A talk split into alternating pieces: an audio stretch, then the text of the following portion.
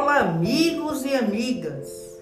Nós somos do podcast Contos Espíritas e hoje continuaremos a leitura do livro E a Vida Continua, de André Luiz, psicografado por Chico Xavier. Capítulo 15 Momentos de Análise.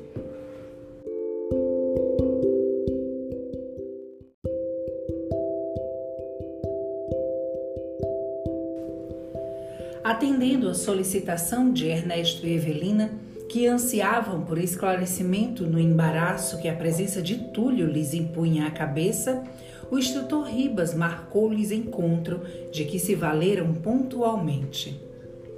No ambiente acolhedor do instituto, o amigo lhes ouviu pacientemente as arguições. O que significa a perturbação do rapaz? Como lograriam os dois notadamente Evelina, auxiliá-lo corretamente.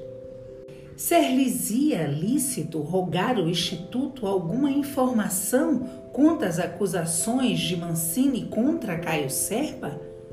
Estariam ambos capazes de assumir responsabilidades para ajudar o moço infeliz? Após ouvi-los, o orientador repartiu com eles um olhar de brandura e advertiu: Vocês já reiteraram diversos pedidos de acesso ao trabalho espiritual. Não estranhem se chegou a hora de começar. Túlio Mancini é o marco de início da obra redentora que abraçam. Investiguem os próprios corações, especialmente nossa irmã Evelina, e verifiquem a pena que as dificuldades dele lhes causam. Onde o amor respira equilíbrio, não há dor de consciência. E não existe dor de consciência sem culpa. Oh, instrutor, diga por gentileza tudo o que devo fazer. Falar-lhes-ei como filhos, porque entre pais e filhos não prevalecem suscetibilidades. Irmã Evelina, que sensações foram as suas em se vendo a sós com um amigo recém-visto? A moça que formulara o íntimo propósito de arrostar a verdade, fossem quais fossem as consequências, admitiu.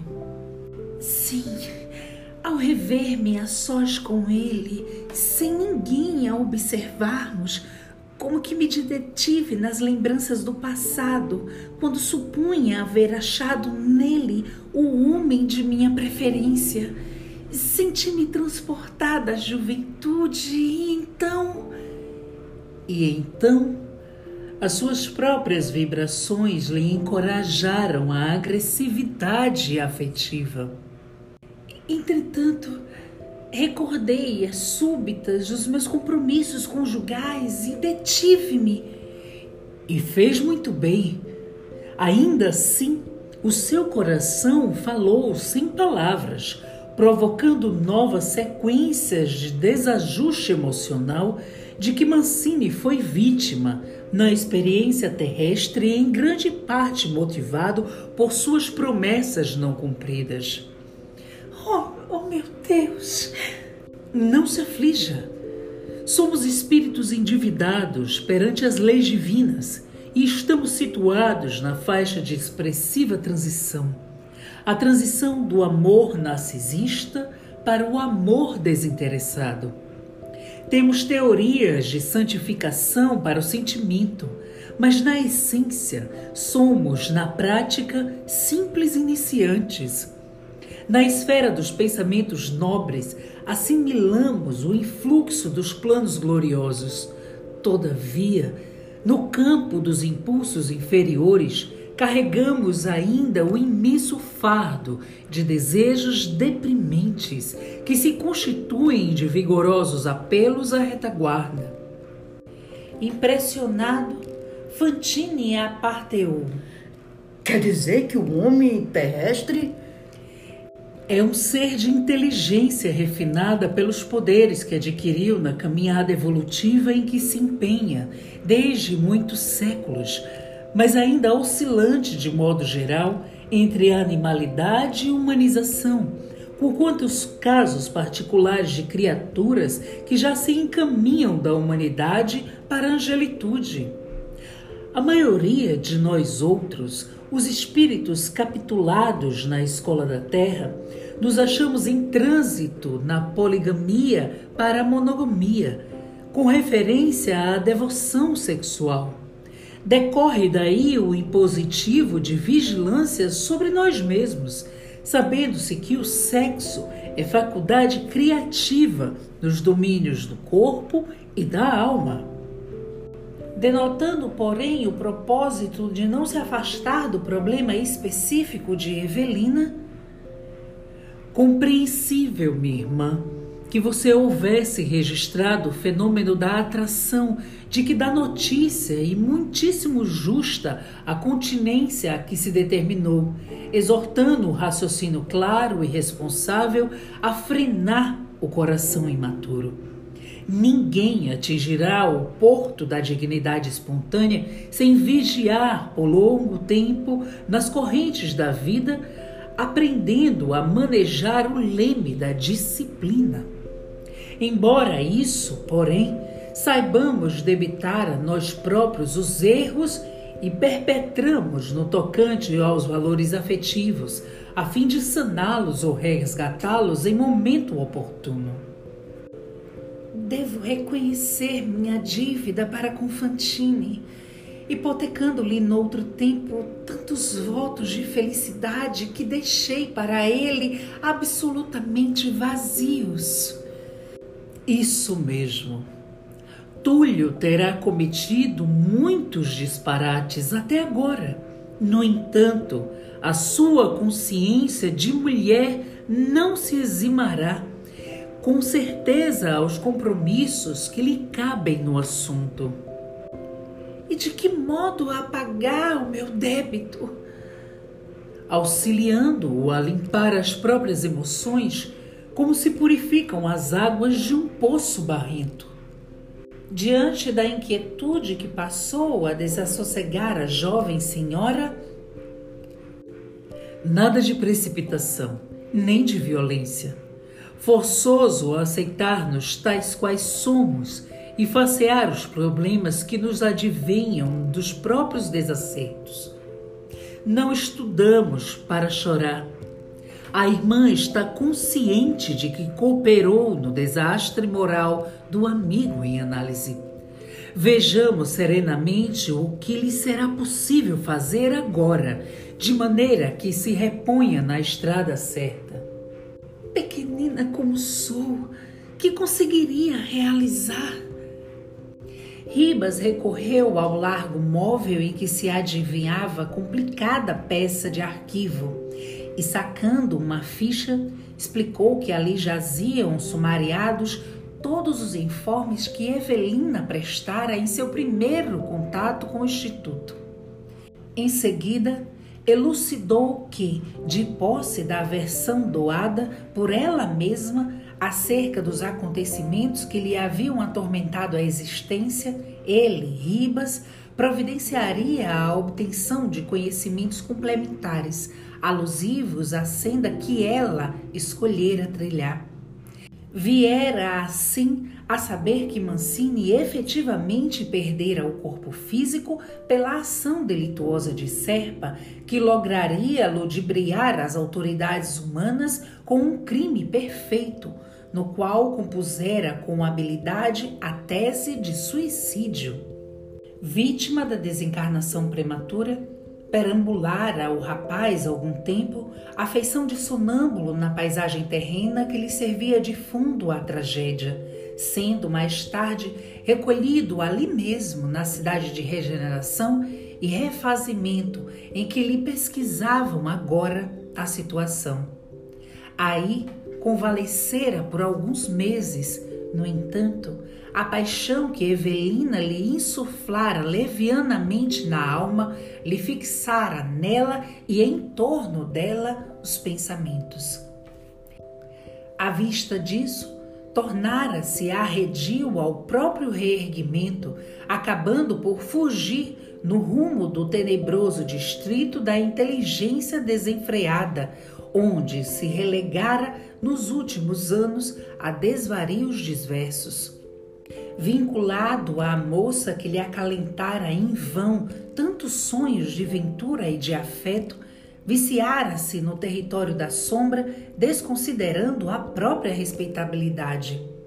Retornando àquele pouso de consolação e reequilíbrio por efeito do reencontro com a criatura que lhe permanecia na mente por eleita inesquecível, fora agraciado com um novo ensejo de auto-reeducação.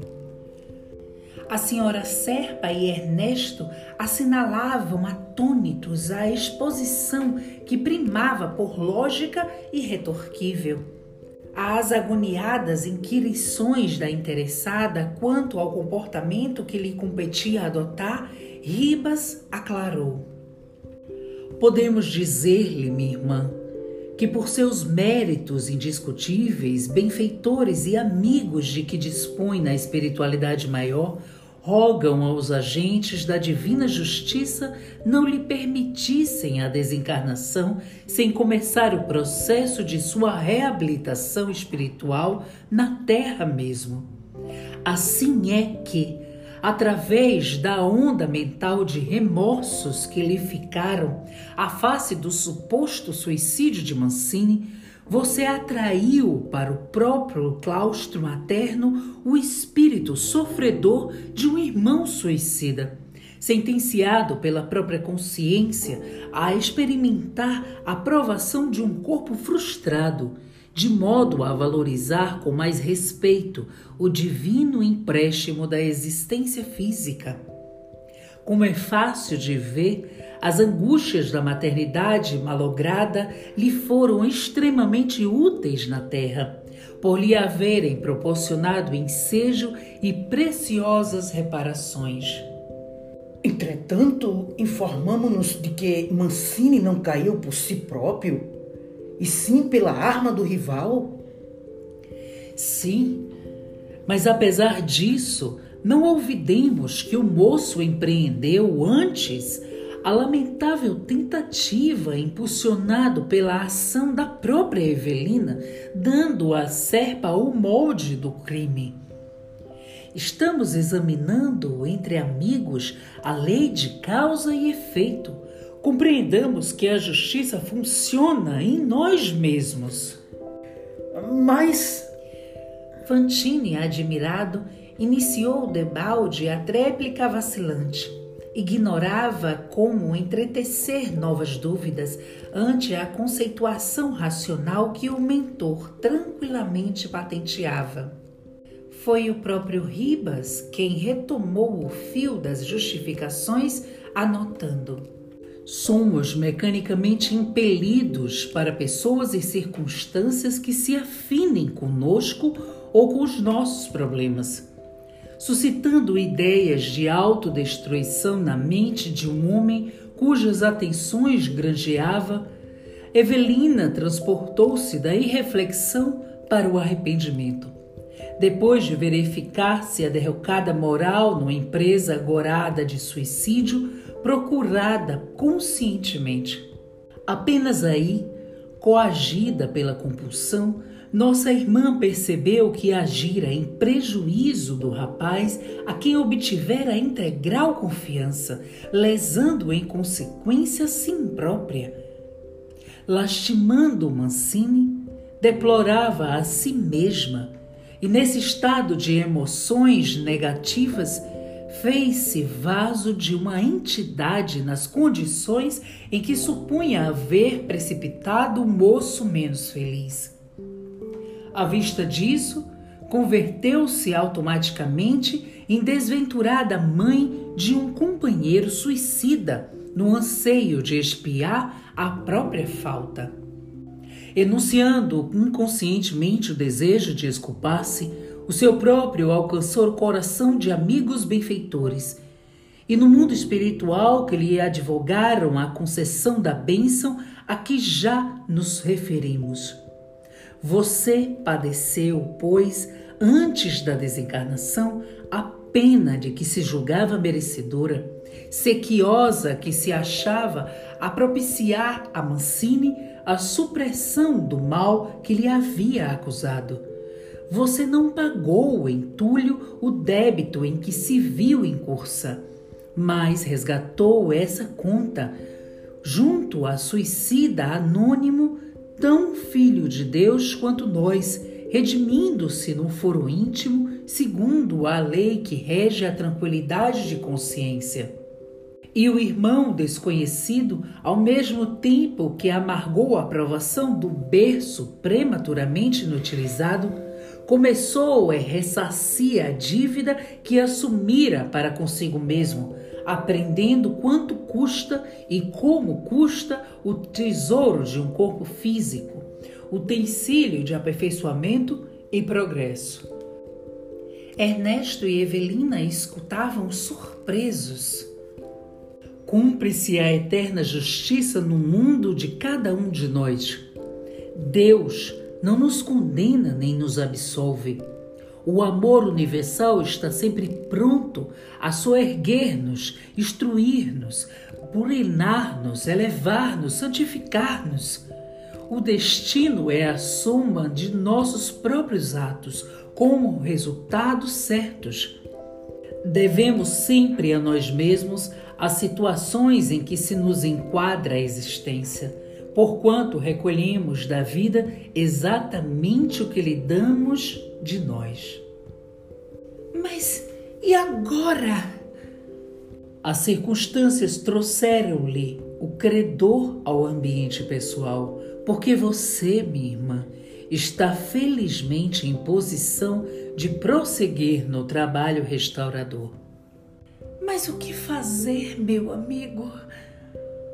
Se você está realmente disposta a renovar o caminho, chegou o momento de ajudar Mancini a desvencilhar-se das ideias enfermiças que a sua conduta de moça menos responsável lhe instalou na cabeça, contornando-se presentemente para ele em devotada perceptora a reformular-lhe a visão da vida no plano espiritual.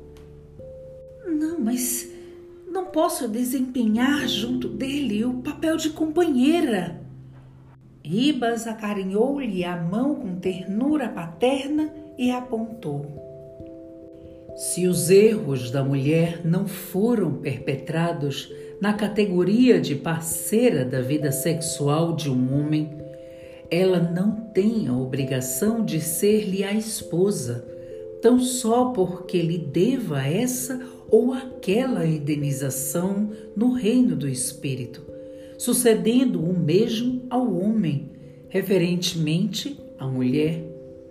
Não obstante esse princípio, e a lei de amor deve efetivar-se independente das formas em que o amor se expresse. Aqui mesmo você pode regenerar o campo emotivo de Túlio e sublinhar os seus próprios sentimentos em relação a ele, amparando-o e instruindo no grau de mentora maternal. Quase sempre a recuperação de alguém é uma planta sublime da alma que somente vinga porque a abnegação de outro alguém se dispõe a adubá-la com a proteção da ternura e com o orvalho das lágrimas. Identificava-se Evelina banhada de esperança. Fantine mergulhou em alta meditação acerca das realidades eternas e Ribas pressionado pelo horário que lhe convocava a presença em outros setores, prometeu continuar a esclarecedora conversação. Logo lhe surgisse a desejada oportunidade em momentos seguintes.